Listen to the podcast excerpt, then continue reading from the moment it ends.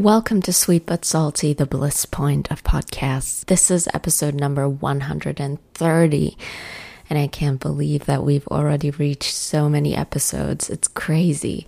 And if you're wondering why my voice sounds so weird, um, it's actually my morning voice because it's Saturday morning.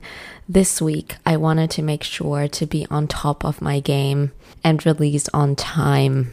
And, um, yeah, so I'm getting this episode ready right now after getting up, and I'm very excited to bring it to you.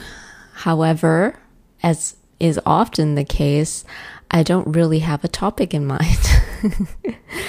and um, I don't really think that's a bad thing. I usually don't really prepare for my episodes at all. It's just I sit down and I have a rough idea what I want to talk about, or I have no idea what I want to talk about, but I know it's time to record. So I just sit down and start talking, and it usually works. I don't know how, I don't know why. Maybe it's the podcast mic magic or something like that. But um, yeah, usually it works. And that's really nice. Now, I don't remember what I've told you in my last episode exactly about my book, but I wrote a book about online dating and it's now available. Oh, yeah, I mentioned that. It's now available for sale on thalia.de, which is a German bookstore. It's called Match question mark.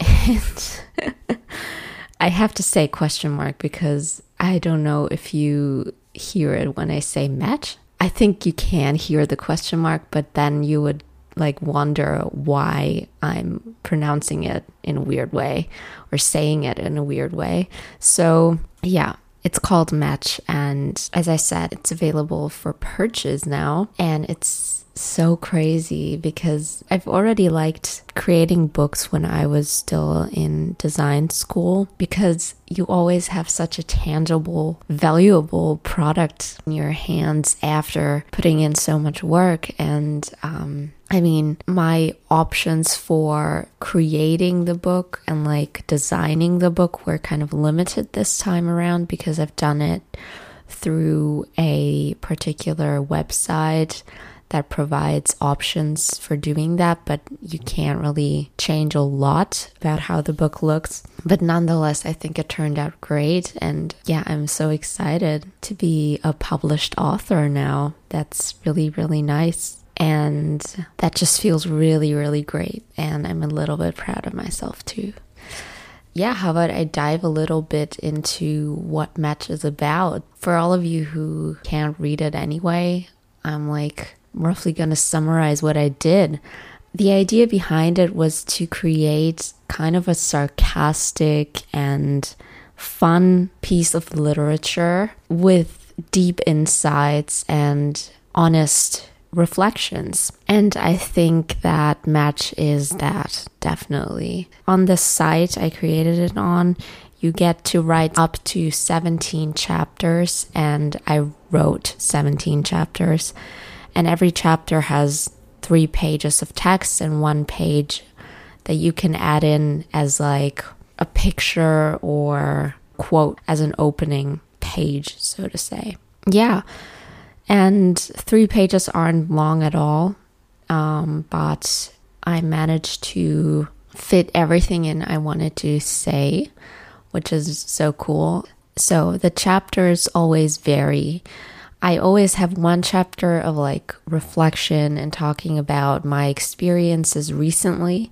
And then I have one chapter that um, dives a little bit into my Tinder diary that I wrote two years ago when I started using Tinder.